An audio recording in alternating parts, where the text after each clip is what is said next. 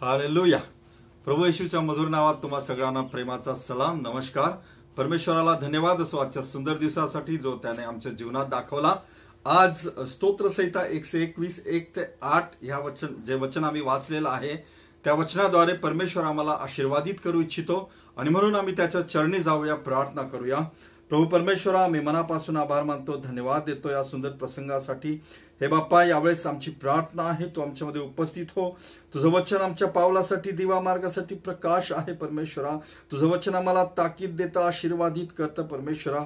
तुझ्या वचनाद्वारे प्रभू आम्हाला उत्सुकता उत्स्फूर्तता मिळते प्रभू. आणि म्हणून पुन्हा एक वार आमची प्रार्थना आहे. आज नव्याने तू आमची भेट घ्यावी.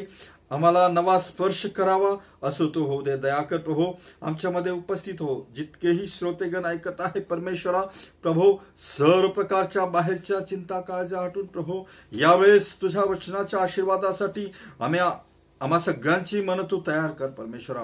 मी बोलत असताना माझं ज्ञान नाही माझी वक्तृत्व कला नाही प्रभू. प्रभू तुझ्या पवित्र आत्म्याचं इंगळ माझ्या जिबे ओटेला कर आणि मला आणि तुझ्या प्रिय लेकरांना आशीर्वादित करण्यासाठी. आज आमचं मन तयार कर. धन्यवाद. प्रभू येशूच्या नावात प्रार्थना केली म्हणून तू ऐक. आमेन. हालेलुया. या नेहमी आम्ही परिवार व्हिजिट करत असताना एक असं ठिकाण आहे अतिदुर्गम खेड. त्या खेड्यामध्ये आम्ही नेहमी एका कुटुंबाला व्हिजिट द्यायचो. आणि मग मधात एक एक मावशीची झोपडी होती जी सत्तर ऐंशी वर्ष सत्तर वर्षाचं वय ज्या मावशीचं होतं. जेव्हा केव्हा आम्ही त्या कुटुंबाला व्हिजिट द्यायला जायचो भेट द्यायला जायचो जाताना येताना ती मावशी रस्त्यात आम्हाला दिसायची आणि दोन शब्द बोलायची. एक दिवस तिच्या मनात काय आलं माहीत नाही. तिने आम्हाला फार जबरदस्ती केली आणि बोलावलं बाबा बाळा घरी आहे आमच्या माझ्या घरी आहे आणि मग मी आणि माझी पत्नी तिच्या झोपडीमध्ये प्रवेश केला आणि तिच्या संगती आम्ही बसलो. बसलो असताना तिनं जे तिचं तिचं ओझ चालू केलं तिचं दुःख सांगणं आम्हाला चालू केलं. तिला वाटत होतं काहीतरी सांगावं काहीतरी सांगावं. आणि म्हणून तिने खूप दिवसापासून बोलवण्याचा विचार केला होता. आणि मग ते ओझ तिने हलकं करण्यासाठी तिने सांगितलं की बाळा माझी इथं व्यवस्था करायला कोणी नाही. एक दिवस मला ठेच लागली. मला उचलायला कोणी नव्हतं. कसं तरी स्वतःला सावरले आणि उठले मी. रात्रीच्या वेळेस साडेसहा वाजता सायंकाळची वेळ होती. बाहेर मी दारात बसलेले होते झोपडीच्या. मी अस्वलांची एक झुंड पाहिली कळप पाहिला आणि इतके घाबरून गेले इतके घाबरून गेले. स्वतःला कसं तरी थाव सावरत मी झोपडीमध्ये प्रवेश केला. आणि मग अधिक तिचे काही अनुभव दुःखाचे अनुभव किंवा भीतीदायक अनुभव ती आम्हाला सांगत होती जेणेकरून तिचं दुःख हलकं व्हावं. तिने सांगितलं की माझ्या झोपडीमध्ये एक दिवस मोठा साप आळ्यावरती वेटोळ घेऊन त्या ठिकाणी बसलेला होता. आणि मी त्याला बघितलं तेव्हा मी घाबरून खूप घाबरले. मला सुचत नव्हतं मी काय करावं. शेजारी लांब जाऊन मी कोणाला तरी बोलावून त्या सापाला हाकलून लावलं. माझं लेकरू बाजूच्याच गावामध्ये राहते. शेती असल्यामुळे मला इथं राहावं लागते. परंतु लेकरा माझं माझं जीवन असुरक्षित असं वाटतं मला सुरक्षित असं वाटत नाही. आणि मला नाही समजत माझा कसा या ठिकाणी सांभाळ होईल. कधी मला कोणत्या गोष्टीकडून कधी घात होईल काय कळत नाही मला. आणि म्हणून मला भीती असं वाटतं. माझा सुरक्षा देणार मला मा- माझं रक्षण करणारं कोणी नाही माझा सांभाळ करणारा कोणी नाही. लेकरू लांब राहतं. मी तिला थोडा दिलासा दिला. आम्ही आम्ही म्हटलं की आम्ही तुझ्या मुलाला भेटेल आणि त्याला सांगेल की तुम्ही तुमच्या आईला घरी घेऊन जा. कधी कधी पाहिजे तर तुम्ही स्वतः तिकडे जात जा शेतामध्ये जात जा आईला घेऊन वापस घरी आणत जा. परंतु तिची काळजी तुम्ही घ्या. आणि मग यासोबतच देवाने मला प्रसंग दिला. माझे अनुभव परमेश्वर आमच्या भयानक कठीण परिस्थितीमध्ये देव आमचं कसं रक्षण करतो हे अनुभव सांगण्याचा संधी मला दिली. आणि मग स्तोत्रसेता एकशे एकवीस मधून परमेश्वर ज्या प्रकारे आम्हाला कसा रक्षण करता देव आहे ते सांगण्याची संधी मला दिली प्रिय मित्रांनो. आणि मी तिला सांगितलं दिलासा दिला धीर दिला आणि तिच्यासाठी आम्ही प्रार्थना केली. स्तोत्रसीता एकशे एकवीस याची पार्श्वभूमी आम्हाला हेच सांगते की यहुदी भक्तिगण दरवर्षी यरुश्लेमच्या यात्रेला जायचे. आणि झुंड एक टोळक्या टोळक्याने ते जायचे. आणि या या त्यांच्या यात्रेमध्ये बऱ्याच कठीण प्रसंगातून त्याला जावं लागत असे. भूक तहान लुटारूंची भीती कधी कधी आजार कधी कधी पाऊस अपघात ह्या सर्व भीतीतून ते कसे तरी डोंगरावरून चढ उतार करत करत यात्रेला जायचे. परंतु रस्ता तोच असल्यामुळे जाणं भाग होतं. हे पण सांगितलं जातं की उंचवट्या आणि डोंगरीच्या खाली कधी कधी पहारे करी पण ठेवावं लागत होते. जेव्हा हे लोक मुक्कामी राहायचे त्यावेळेस. आणि मग अशा प्रसंगातून ते जात असताना त्यांचे पाय कधी कधी घसरायचे. अशा अवस्थेत असताना स्तोत्र करता ह्या ठिकाणी देव त्यांचा कसा त्यांचा कसा रक्षण करता आहे? याचं वर्णन करण्यासाठी ह्या स्तोत्र संहितेचं लिखाण करण्यात आलेलं आहे प्रियानो. आणि म्हणून मला आज तुम्हाला हे सांगू द्या. येरुश्लेमकडे वाटचाल करणाऱ्या यात्रेकरूचे त्या महान जिवंत देवाने कशा प्रकारे रक्षण केलं? आज आमच्या जीवन यात्रेमध्ये तो परमेश्वर तो अद्भुत परमेश्वर आमचं कसं रक्षण करतो हे आम्हाला या स्तोत्र संहितेतून शिकायचं आहे. आणि म्हणून आज मला जे माझ्या या संदेशाला शीर्षक द्यायचं आहे ते हेच. देव आमचा रक्षण करणारा देव. आमचा किंवा आमचा सांभाळ करणारा देव. आम्हाला सहाय्य करणारा देव. या चार गोष्टीद्वारे मला तुम्हाला सांगा मी तुम्हाला सांगू इच्छितो की का आणि कसा तो परमेश्वर आमचा रक्षण करता आहे. देव आमचे सहाय्य आणि आमचा रक्षक आहे. स्तोत्रसहिता एकशे एकवीस एक दोन वचनामध्ये म्हटलेला आहे. स्तोत्र करता म्हणतो की मी आपली दृष्टी पर्वताकडे लावतो मला सहाय्य कुठून येईल? आकाशाचा व पृथ्वीचा निर्माण करता जो परमेश्वर तो मला त्याच्यापासून मला सहाय्य येते. तो स्तोत्र करता स्वतः त्या ठिकाणी प्रश्न निर्माण होते त्याला की मला कोण सहाय्य करेल? आणि मग त्या पर्वताच्या पलीकडे पाहतो त्या देवाची अद्भुतता. आणि मग त्याला आठवते की या आकाश आणि या पर्वतांचा जो निर्माण करता परमेश्वर आहे तो मला सहाय्य करेल. देव आम्हाला का सहाय्य करतो प्रिय मित्रांनो? कारण तो आमचा निर्माण करता आहे. परमेश्वर आमचा निर्माण करता आहे. या निर्मितीवरती त्याचा अधिकार आहे त्याचं अधिपत्य आहे त्याचं सामर्थ्य आहे. आणि तो समर्थ आहे. ह्या सर्व गोष्टी आमचं रक्षण करण्यासाठी तो समर्थ आहे. आणि मग निसर्गाकडे त्याने पाहिलं पर्वताकडे पाहिलं याचा अर्थ हेच की आज आमच्या दैनंदिन जीवनामध्ये आम्हाला बऱ्याच अशा भीतीदायक प्रसंगातून जावं लागतं. बरेचदा नैसर्गिक आपत्ती आमच्या जीवनामध्ये येते. भूमिकंपाच्या प्रसंगातून बरेच लोक जातात. कधी कधी वादळ गारपीट ह्या प्रसंगातून आम्ही जातो प्रिय मित्रांनो. महापूर ह्या प्रसंगातून मानव प्राणी जात आहे. अशा प्रसंगामध्ये ज्या परमेश्वराने ही सृष्टी निर्माण केली अशांसाठी दिलासा देव आम्हाला हे देत आहे की तो आमचा रक्षण करणारा परमेश्वर आहे. रोगराईच्या प्रसंगातून जात असताना देव आमचा देव आमचा सहाय्य करणारा देव आहे. नैसर्गिक परिस्थिती आम्ही पाहतो ज्यावेळेस समुद्राला वादळ सुटलं आणि शिष्य बोटीमध्ये असताना गुरुजी आम्हाला वाचवा मोठ्यात आकंत मारत होते. प्रभू त्या ठिकाणी आला आणि समुद्राला म्हटलं समुद्रा शांत हो. समुद्र शांत झाला. त्या निसर्गावरती त्या देवाचं सामर्थ्य होतं. रोग बरे करण्यावरती रोगावरती त्याचं सामर्थ्य होतं. मार्को शुवर्तमानाचा पहिला अध्याय आणि एकेचाळीस बेचाळीसव्या वर्षामध्ये कुष्ठरोगी त्या प्रभूकडे येतो आणि परमेश्वराला म्हणतो देवा तुम्ही मला आरोग्य देण्यास समर्थ आहे. तुम्ही माझा आजार बरं करण्यास समर्थ असा परमेश्वर आहे. आणि मग प्रभू म्हणतो की जा माझी इच्छा आहे. तू बरा व्हावा. त्याला स्पर्श करतो आणि प्रभू त्याला स्पर्श केल्या केल्याच त्याचं सामर्थ्य त्या त्याच्यामध्ये उतरते आणि तो रोगी बरा होतो. हालेलुया दृष्ट शक्तीवरती त्या आमच्या परमेश्वराचं सामर्थ्य आहे प्रिय मित्रांनो. मार्कुश वर्तमानाचा नववा अध्याय आणि पंचवीसव्या वचनामध्ये परमेश्वर मुक्याबैऱ्या आत्म्याला धमकवताना म्हणतो अरे मुक्या हात्म्या हातम्या तू याच्यातून निघून जा. आणि लगेच आमच्या परमेश्वराने आज्ञा आज्ञा केली आणि तो दृष्टात्मा निघून गेला. आमच्या देवाच्या शब्दामध्ये सामर्थ्य स्पर्शामध्ये सामर्थ्य आहे. या सृष्टीवरती त्याचं नियंत्रण आहे आधिपत्य आहे. आणि म्हणून हेच नाही तर आमचा परमेश्वर आम्हाला जर पापा पापापासून असुरक्षित असं वाटत असेल आम्ही जर या जगा जगातील महाभयंकर पापामध्ये फसण्यासाठी आम्हाला अनेक संध्या आहेत आणि आम्हाला असं वाटत आहे की मी अशा प्रकारच्या पापात फसलेला आहो त्या पापातून मुक्त करण्याचं सामर्थ्य पण आमच्या देवाला आहे. आणि म्हणून मार्कुश वर्तमानाचा दुसरा अध्याय पाचव्या वचनामध्ये त्या पक्षघाती माणसाला प्रभू यशू ख्रिस्त म्हणतो की जा तुझ्या पापाची क्षमा झाली. ज्या महिलेला मोशेच्या नियमानुसार दगड दगडा व्यभिचाराच्या पापामुळेच दगडांनी मारण्याचा नियम होता सर्व लोक तिच्यामागे त्याला मारण्या तिला मारण्यासाठी आले. आणि मग जेव्हा प्रभू येशूकडे ती धावत आली गुरुजी मला वाचवा तेव्हा प्रभू येशून तो जमा पाहिला आणि म्हटलं तुमच्यापैकी कोणी ज्याने पाप केलं नाही त्याने पहिला दगड उचलावा आणि तिला मारावा. असं म्हणून प्रभू त्या ठिकाणी जमिनीवर काहीतरी लिहत आहे. आणि मग कालांतराने तो वरती पाहतो तर त्या ठिकाणी कोणीच नाही. आणि त्या महिलेला विचारतो की बाई तुला कोणी दंड केला का? नाही मला कोणी दंड केला नाही. जा मीही तुझा तुला क्षमा करतो. तुझ्या पापाची क्षमा झाली आहे. आमच्या देवाला पापाची क्षमा करण्याचा अधिकार आहे.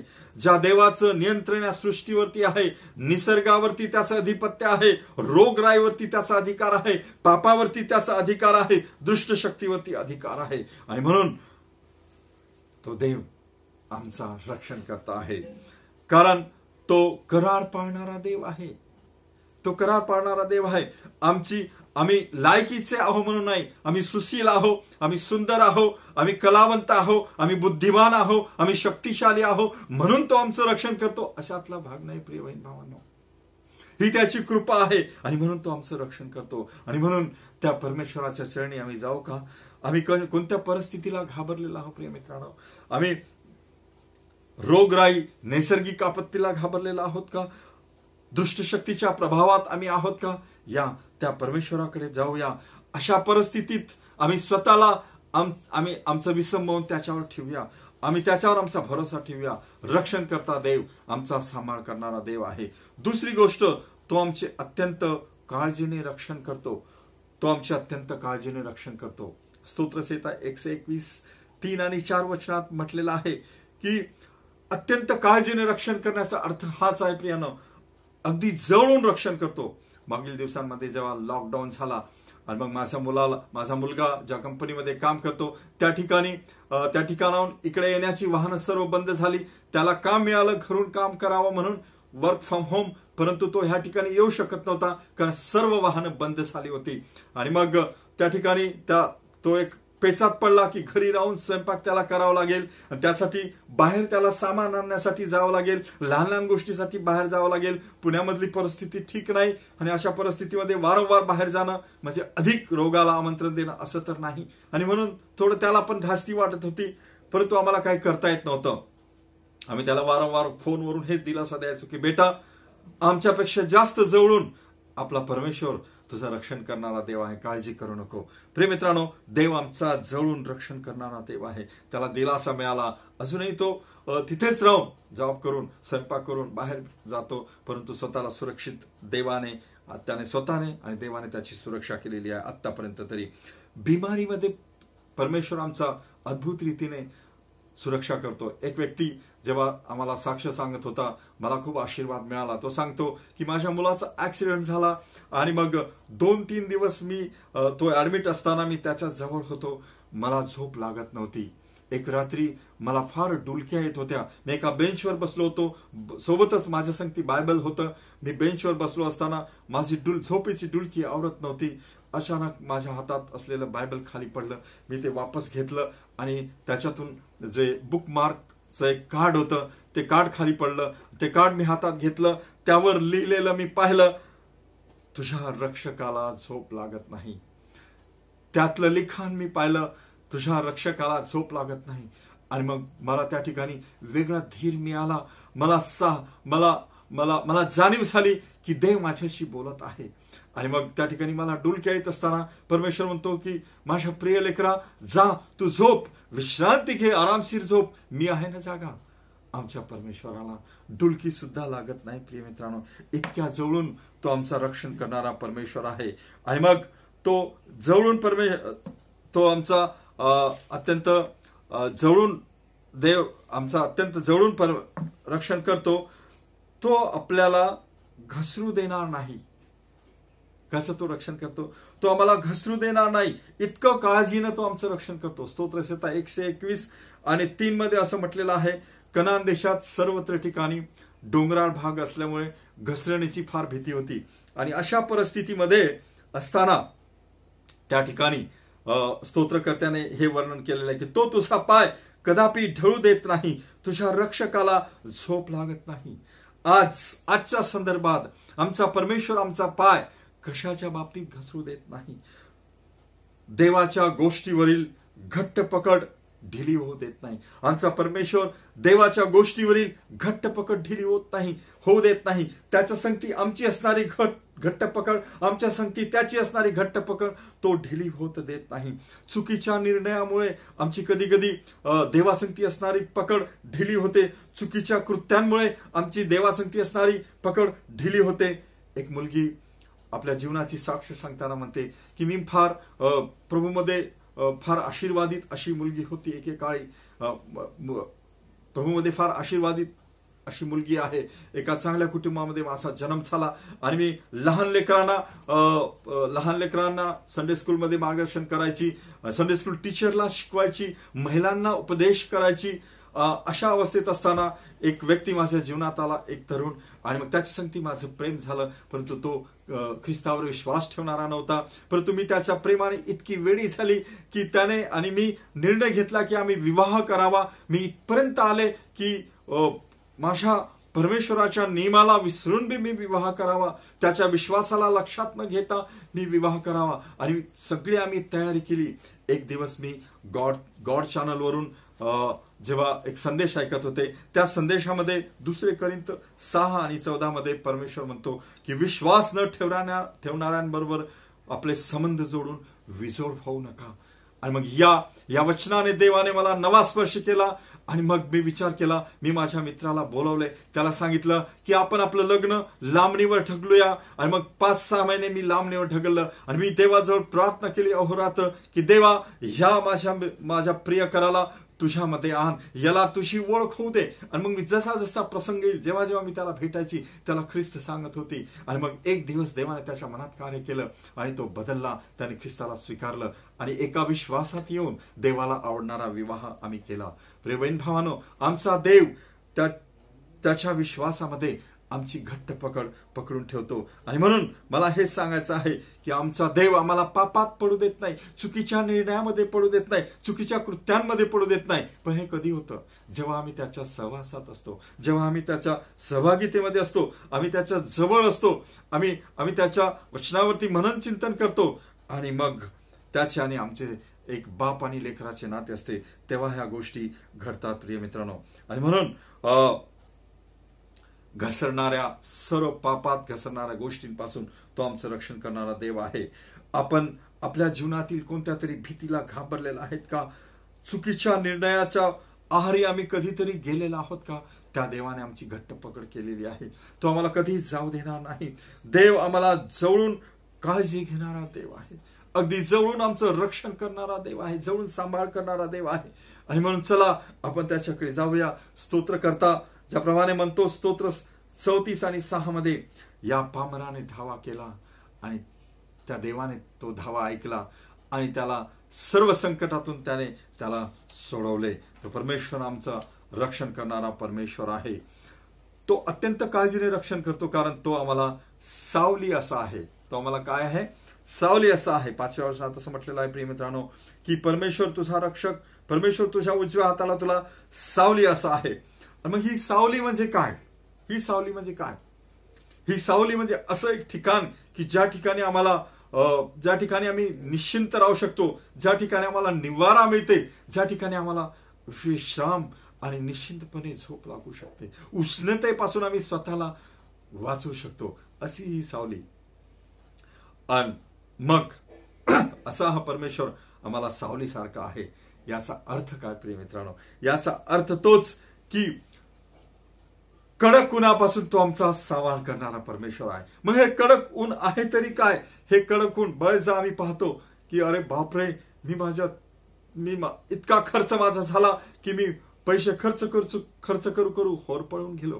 बरेचदा प्रिय मित्रांनो आमच्या शेतामध्ये झालेल्या नुकसानामुळे आम्हाला वाटते की मी मी होरपळून गेलो नुकसानीने चार मुलींचे लग्न मी केले खर्चाने मी होर पळून गेलो. लेकराला शिक्षणासाठी खर्च लावलो मी होर पळून गेलो.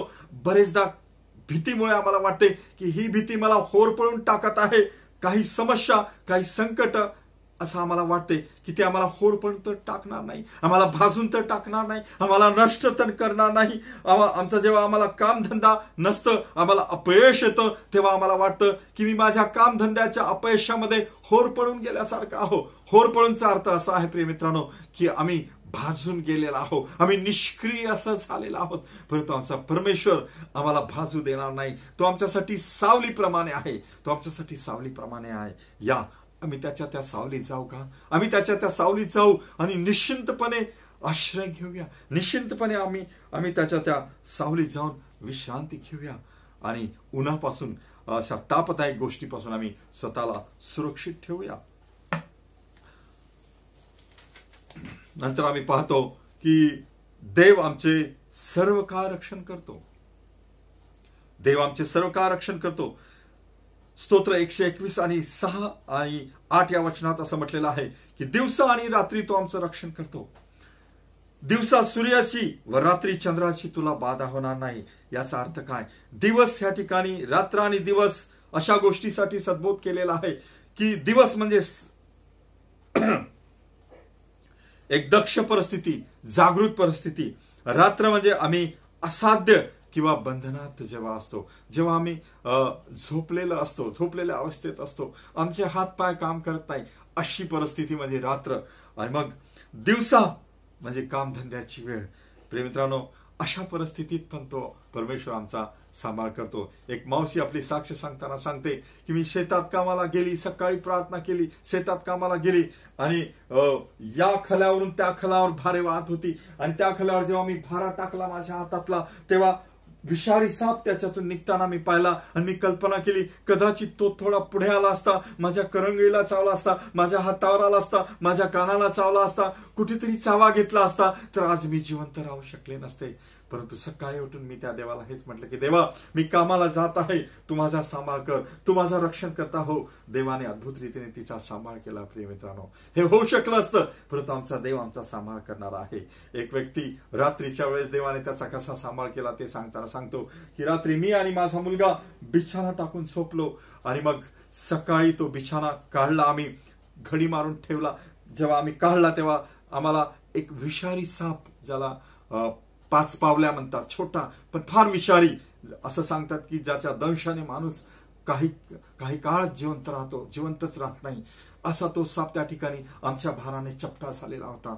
देवाने माझं रक्षण केलं. रात्री आणि दिवसा तो आमचा रक्षण करणारा परमेश्वर आहे. सूर्यापासून आणि चंद्रापासून तो आमचा रक्षण करतो. ह्या ठिकाणी सूर्य आणि चंद्र ही उपमा का दिली? अशा प्र लेखकाने हे का म्हटलं? सूर्य म्हणजे अतिशय तापदायक बिकट परिस्थिती. चंद्र म्हणजे अत्यंत धोकादायक परिस्थिती ह्या ठिकाणी सूचित करण्यात येतं. आणि मग सूर्याप्रमाणे तापदायक परिस्थिती आमच्या जीवनामध्ये बरेचदा येते प्रिय मित्रांनो. कधी कधी काही कठीण संकटाने काही बिमारीने काही त्रस्तग्रस्त गोष्टीने आम्ही एकदम तापदायक होतो. कधी कधी काही शत्रूच्या वारंवार वाईट वागणुकीमुळे आमचं मन तापदायक होतं. काही काही काही अशा गोष्टी आहेत की ज्या आमच्या कंट्रोलच्या बाहेर असतं आणि आम्हाला वैताग येते तेव्हा आम्ही तापदायक होतो. महागामुळे म्हणू द्या आम्ही तापदायक होतो. अधिक काही गोष्टी आमच्या जीवनात काही काही अशा गोष्टी येतात ज्याच्यामुळे आम्ही तापदायक होतो. स्वतःला आवरणं आम्हाला कठीण जातं. आणि जीवनाच्या धोकादायक परिस्थितीमध्ये सुद्धा आम्हाला असं स्वतःला म्हणजे स्वतःला भयग्रस्त असं समजून घेतो. अशा परिस्थितीमध्ये अशा परिस्थितीत प्रिय मित्रांनो आमचा परमेश्वर आम्हाला म्हणतो की मी तुमचा रक्षक आहे. सूर्यापासून आणि चंद्रापासून तुला बाधा होणार नाही. आपण कोणत्या ह्या तापदायक बिकट परिस्थितीला घाबरलेला आहेत का? रात्रीसारख्या अशा अत्यंत धोकादायक परिस्थितीला आम्ही घाबरलेला आहेत का? या. आम्ही आमच्या रक्षण करत्या देवाकडे जाऊया. आठव्या वचनात तो म्हणतो की बाहेर जाताना व घरी येताना तो परमेश्वर आमचा सांभाळ करणारा रक्षण करणारा परमेश्वर आहे. आठव्या वचनामध्ये तुझे येणे जाणे येथून सर्व काय सुरक्षित करेल. मला आठवते उन्हाळ्याच्या दिवसात आम्ही आउटरीच करत असतो. आणि मग एक वर्षी आम्ही आउटरीच उशिरा केला जून महिन्याच्या पहिल्या आठवड्यामध्ये. आणि मग सुरुवातीला आम्ही एक नदी पार करून गेलो. आणि येताना थोडा पाऊस आलेला आम्ही आम्हाला जाणवलं. आणि मग ती येताना आम्ही बघितलं तर ती नदीला थोडं त्या नदीला थोडं गढूळ पाणी आलेलं दिसलं. आणि मग आमचा लीडर एक काठी हातात घेतो आणि काठी पुढे टेकवत टेकवत पाणी किती आहे कुठे किती आहे असं करत तो पुढे जातो आणि त्याच्यामागे आम्ही जातो. आणि मग आम्ही जेव्हा नदी पार करतो तेव्हा मोठा गडगड गडगड असा आवाज आम्हाला वरती ऐकायला येतं. आणि मग क्षणामध्ये एक मोठा पूर त्या नदीतून वाहताना आम्ही पाहिला. आम्ही कल्पना केली जस्ट अर्धा मिनिट झाला आम्ही ती नदी ओलांडली किनाऱ्यावरती आलो. आणि आम्ही पाहिलं की त्या नदीला मोठा पूर आला. कदाचित आम्ही अर्धा मिनिट उशीर केला असता कदाचित आम्ही एक मिनिट लेट झालो असतो. प्रेमित्रांनो आम्ही दिसलो नसतो आम्ही त्या नदीत वाहून गेलो असतो. देव आमचं जाणं येणं सुरक्षित करतो. जीवनाच्या अनेक प्रसंगामध्ये असे अनुभव देवाने आम्हाला दिलेले आहे आजची स्वतःची जन्मदाती आई आपल्या लेकराला सांगू शकत नाही की बाळा पूर्वेला जा पश्चिमेला जा उत्तरेला जा दक्षिणेला जा. सर्व दिशा भ्रष्ट झालेल्या आहे कारण आज दिवसा ढवळा काय होईल काय सांगता येत नाही. आम्ही पाहतो सव्वीस अकराच्या घटनेमध्ये ज्या लोकांनी आपली ज्या लोकांनी आपल्या जीवनाची मोठी मोठी स्वप्न पाहिली आपल्या लेकराबाळांना शिक्षण देण्याची आपल्या मुलामुलींचं लग्न व्यवहार करण्याची व्यवसाय करण्याची आणि मग त्या ठिकाणी एका क्षणामध्ये त्यांचा स्फोटाने नाश झाला. हेच नाही प्रिय मित्रांनो अनेक असे प्रसंग आहे. या सर्व प्रसंगामध्ये आमचा परमेश्वर आमचा रक्षण करता देव आहे. तो सर्व काळ आमचं रक्षण करतो. सर्व काळाचा अर्थ असा आहे की जीवनात आणि मरणाच्या परिस्थितीत आणि मरणानंतर मृत्यूनंतरही आणि म्हणून स्तोत्र येतात तेवीस चारमध्ये म्हटलेलं आहे ते मृत्यूछायच्या दरीतूनही मी जात असलो तरी कसल्याही अरिष्ठाला भिणार नाही कारण देव आमचा रक्षक आहे. त्याची आकडी वकाठी आम्हाला सावरून धरते. आणि म्हणून प्रिय मित्रांनो मला तुम्हाला सांगू द्या जीवनामध्ये आणि मरणाच्या काळात मरणाच्या दारात सुद्धा आमचं रक्षण करणारा तो परमेश्वर. आहे हेच नाही तर काळाच्या पलीकडे ह्या जीवनानंतर जे सर्व काळचं जीवन त्याने आम्हाला देव केलेला आहे. जो शेवटपर्यंत विश्वास सुरावतो तो तारला जाईल. आणि त्याला सार्व जो जो कोणी त्याच्यावर विश्वास ठेवतो त्याचा आत्म्याचा नाश होणार नाही तर त्याला सार्वकालिक जीवन मिळेल असं देवाचं अभिवचन आहे. आणि म्हणून देवाच्या लेखानो तुम्ही ते तुम्हाला ते अभिवचन मिळालेलं आहे. आणि म्हणून सर्व काळ देव आमचं रक्षण करेल. काळ आणि काळाच्या पलीकडे सुद्धा या त्या देवाकडे आम्ही जाऊया. प्रेमित्रांनो आम्ही जस्ट स्वतःला त्याच्या पुढे नेऊ आणि म्हणू की कोणत्या तरी तापदायक परिस्थितीला आम्ही घाबरलेला आहोत का? भीतीदायक परिस्थितीला आम्ही घाबरलेला घाबरलेला आहोत का? येणाऱ्या जाणाऱ्या असुरक्षित रस्त्यामध्ये आम्हाला घाबरल्यासारखं वाटते का? त्या रक्षणकर्त्या परमेश्वराच्या चरणी आम्ही जाऊया. आणि चौथी आणि शेवटची गोष्ट सांगतो. देव आम्हाला अनिष्टापासून सुरक्षित ठेवेल. सातव्या वचनात म्हटलेला आहे अनिष्टांपासून जरूर देव आमचा रक्षण करेल. देव आम्हाला संकटात भीतीत आणि विघातक गोष्टींमध्ये आमच्या भयानक रस्त्यांमध्ये नैसर्गिक समस्येमध्ये जरूर तो आमचं रक्षण करेल. परंतु हेच नाही तर कधी कधी आमच्या जीवनामध्ये क्लेश दुःख भीती परेशानी कष्ट हे पण येईल. यासाठी की आम्ही या संघर्षाला तोंड देणारे बनावेत. आणि कधी कधी प्रिय मित्रांनो हे आमच्या जीवनात सर्व काय हे अशा कठीण परिस्थिती दूरच ठेवल असं नाही परमेश्वर तर याच्यातून जाण्याचा पण प्रसंग देईल. यासाठी या दृष्ट अनिष्ट गोष्टीपासून म्हणजे वेदनामधून जेव्हा आम्ही जाऊ तेव्हा आम्हाला वैताग आणि मग हताशपण कटुता कुरकुर निराश ह्या गोष्टी पासून तो आम्हाला दूर ठेवल. याला याचाच अर्थ आहे या अनिष्ट गोष्टीचा प्रादुर्भाव आमच्यावर नाही व्हावा म्हणून तो आम्हाला अनिष्टापासून दूर ठेवाल. एकदा एका शेवकाला एक ख्रिस एक नास्तिकवादी व्यक्ती विचारतो का रे बाबा तुझ्या त्या स्टेफेनाला दगडाने मारलं विरोधी लोकांनी? तेव्हा तुझा देव कुठे होता? देवाने काय केलं तुझ्या त्यावेळेस? तेव्हा त्या शेवकाने नम्रपणे त्याला उत्तर दिलं हे प्रभू हे काय हे पाप त्यांच्याकडे मोजू नको. हे बोलण्याची ताकद शक्ती त्या स्टेफेनाला दिली. हीच हीच हाच त्याचा सांभाळ होता. हेच त्याचं देवाने केलेलं रक्षण होतं. या उलट मत्सर बदला घेण्याची वृत्ती सूड घेण्याची वृत्ती यापासून देवाने त्याला दूर ठेवलं. हे जर त्याने केलं असतं तर त्या ठिकाणी तो देवाला प्रसन्न करू शकला नसता. आणि म्हणून अशा प्रकारच्या अनिष्ट गोष्टींपासून देवांचं रक्षण करतो. देव आमच्या आत्म्याचं पण रक्षण करतो. आमच्यावर जे काही प्रसंग येतात ते प्रे प्रेमित्रांनो आमच्या आम्हाला आमच्या देहावर कदाचित त्याचा घात होऊ शकतो. परंतु देव आमच्या आत्म्याला सुरक्षित ठेवतो. देव आमच्या आत्म्याला सुरक्षित ठेवतो. म्हणून येशूने म्हटले मतकृषी वर्तमानाचा दावा अध्याय आणि अठ्ठावीसाव्या वचनामध्ये जे शरीराचा घात करतात पण आत्म्याचा घात करावा समर्थ नाही त्यांना भिवू नका. त्यांना भिवू नका. लोक शुभवर्तमान याचा एकविसावा अध्याय आणि सोळा ते अठरा वचनामध्ये असं म्हटलेलं आहे की तुम्हास धरून देतील आणि तुमच्यातील कित्येकास जीवे मारतील तरी तुमच्या मस्तकावरील एक केसाचाही नाश होणार नाही. या प्रेमित्रांनो त्या देवाच्या चरणी आम्ही जाऊया.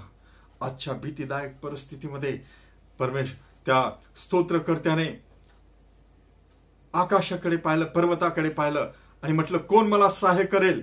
आणि मग त्याचं उत्तर त्याला मिळालं. तो म्हणतो तोच त्याचं उत्तर देतो. आणि म्हणतो की आकाश व पृथ्वीचा जो निर्माण करता परमेश्वर आहे तो मला सहाय्य करेल. निर्माण करता परमेश्वर मला सहाय्य करेल.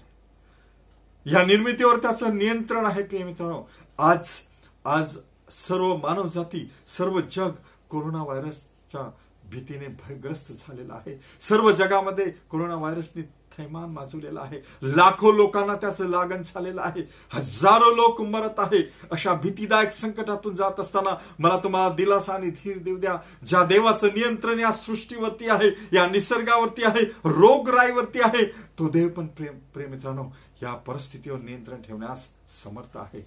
पण का आम्ही मनापासून त्याच्याकडे जातो का? स्तोत्र दुसरे इतिहास सात चौदा मध्ये म्हटलेला आहे. माझे लोक नम्र होऊन दिन होऊन जर माझी प्रार्थना करेल तर मी त्यांच्या देशातील क्लेश नाहीसे करेल. आम्ही त्याच्याकडे जावं. देव देव आमच्यावर अधिकार करणारा. सर्व सृष्टी त्याच्या नियंत्रणाखाली आहे. आणि म्हणून अशा परिस्थितीत अशा भयंकर परिस्थितीत आम्ही त्याच्या नियंत्रणाखाली जावं प्रिय मित्रांनो. आम्ही ही सर्व परिस्थिती त्याच्या नियंत्रणाखाली द्यावी. अशी देवाची इच्छा आहे. या आम्ही त्या देवाच्या चरणी जाऊया आम्ही प्रार्थना करूया. आमचा देव निर्माण करता परमेश्वर आहे. तो करार पाळणारा देव आहे. अत्यंत जवळून तो आमची काळजी घेतो. आम्हाला सुरक्षा देतो. तो आपल्या आपल्याला पापात घसरू देत नाही प्रिय मित्रांनो. तो आपल्याला घट्ट पकडून ठेवतो. आपली आपली पकड त्याच्या संगती घट्ट असावी अशी त्याची पण इच्छा आहे. आणि म्हणून तो आमचे सर्व काळ रक्षण करणारा परमेश्वर आहे. दिवसा आणि रात्रीच्या घातक गोष्टीपासून जागृत अजागृत परिस्थितीमध्ये तो आमचं रक्षण करतो. आम्हाला येताना जाताना सुरक्षितता देतो. काळामध्ये आणि काळाच्या पलीकडे पण तो आमचं रक्षण करणारा परमेश्वर आहे. आम्ही कोणत्या परिस्थितीला घाबरलेला आहोत का? या त्या देवाच्या क्षणी आम्ही जाऊया.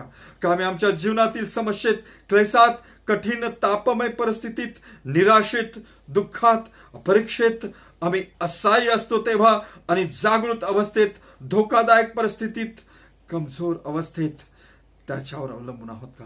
आम्ही स्वतःला त्याच्या हाती सोपवलेला आहेत का? आजची ही परिस्थिती जी आहे भीतीदायक परिस्थिती आहे त्या परिस्थितीला पण आम्ही त्याच्या हाती सोपूया प्रिय बहीण भावानो. आमचं रक्षण करता देव म्हणून स्वतःला त्याच्या हाती आम्ही सोपून देऊया. स्तोत्र करता देव स्तोत्र करता असं म्हणतो जेव्हा तो पर्वताकडे पाहतो आणि मला साहेब कोठून येईल? असा प्रश्न स्वतःच निर्माण करतो. आणि मग पर्वताच्या पलीकडे देवाच्या निर्मितीची अद्भुतता तो पाहून म्हणतो की आकाश आणि पृथ्वीचा निर्माण करता परमेश्वर तो मला सहाय्य करेल. आम्ही त्याच्या चरणी जाऊया. स्तोत्र सदतीस सात प्रमाणे आम्ही स्वतःला म्हणूया. आपण आपली सर्व भीती देवावर सोपून देऊ सर्व भिस्त देवावर सोपून देऊ आणि स्वतःला स्वस्थ करूया. आमच्या स्वर्गातील धन्यवादित प्रभू यशू ख्रिस्ता आम्ही मनापासून तुझे आभार मानतो या सुंदर वचनासाठी. हे प्रभू परमेश्वरा तुझ्याप्रमाणे तुझ्या तुझ्या लोकांचा प्रभू एक रक्षण करता झाला त्या अनुभवातून प्रभू स्तोत्रकर्त्याने दाविदाने परमेश्वरा ह्या स्तोत्र संहितेमध्ये तू किती महान आणि अद्भुत परमेश्वर आहे. कशा प्रकारे तू सुरक्षा देणारा देव आहे याचं वर्णन केलं प्रभू. आज ज्या परिस्थितीत आम्ही सर्व मानव प्राणी जात आहोत परमेश्वरा आम्हाला तुझ्या दिलाशाची गरज आहे. आम्हाला तुझ्या सुरक्षिततेची गरज आहे. आम्हाला तुझ्या रक्षणाची गरज आहे. आणि म्हणून परमेश्वरा आज जे ही श्रोत्रेगण प्रभू हे हे वचन ऐकत आहे मला आणि माझ्या प्रिय तुझ्या लेकरांना परमेश्वरा तू आशीर्वादित कर. आणि म्हणून प्रभू आम्हाला तुझा धीर दे तू रक्षण करता देव आहे. असं आमचं सर्व विस विसंबन तुझ्यावर टाकावं. असं तो होऊ दे. आम्ही पूर्णपणे तुझ्यावर अवलंबून राहावं. असं तो होऊ दे परमेश्वरा. दया कर. दया कर. कृपा करुणा पूर्व परमेश्वरा. धन्यवाद प्रभू. आमची प्रार्थना ऐकलीस. या वचनाद्वारे तू आम्हाला सगळ्यांना आशीर्वादित केलं. धन्यवाद. प्रभू येशूच्या नावात प्रार्थना केली म्हणून तू ऐक. आमेन.